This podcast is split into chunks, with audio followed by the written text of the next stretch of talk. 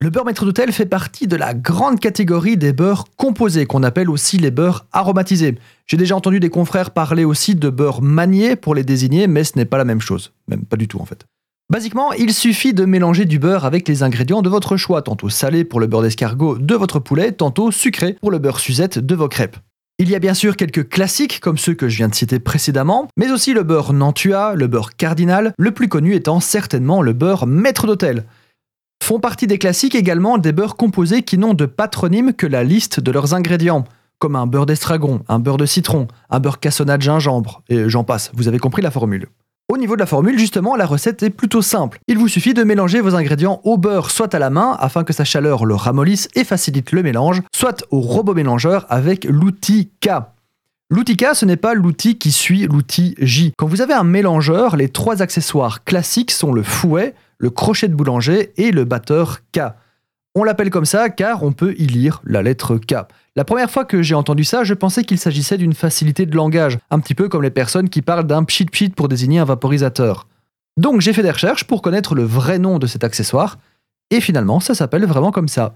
C'est un K, ou batteur K, ou encore mélangeur K. Bref, c'est avec cet outil que vous travaillerez le plus facilement et le plus proprement car à la main, les beurres composés doivent être faits dans des conditions d'hygiène irréprochables, sans bague, sans montre, avec les mains propres et sèches, absentes de blessures.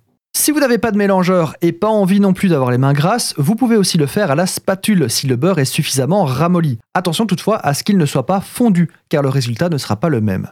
La composition de votre beurre composé, on peut y intégrer ce que l'on veut, même des liquides et des alcools comme le jus de mandarine et le grand marnier qui entrent dans la composition du beurre Suzette. Une fois le mélange homogène, hop, on roule le tout dans un papier sulfurisé pour le façonner en boudin et on le fait refroidir.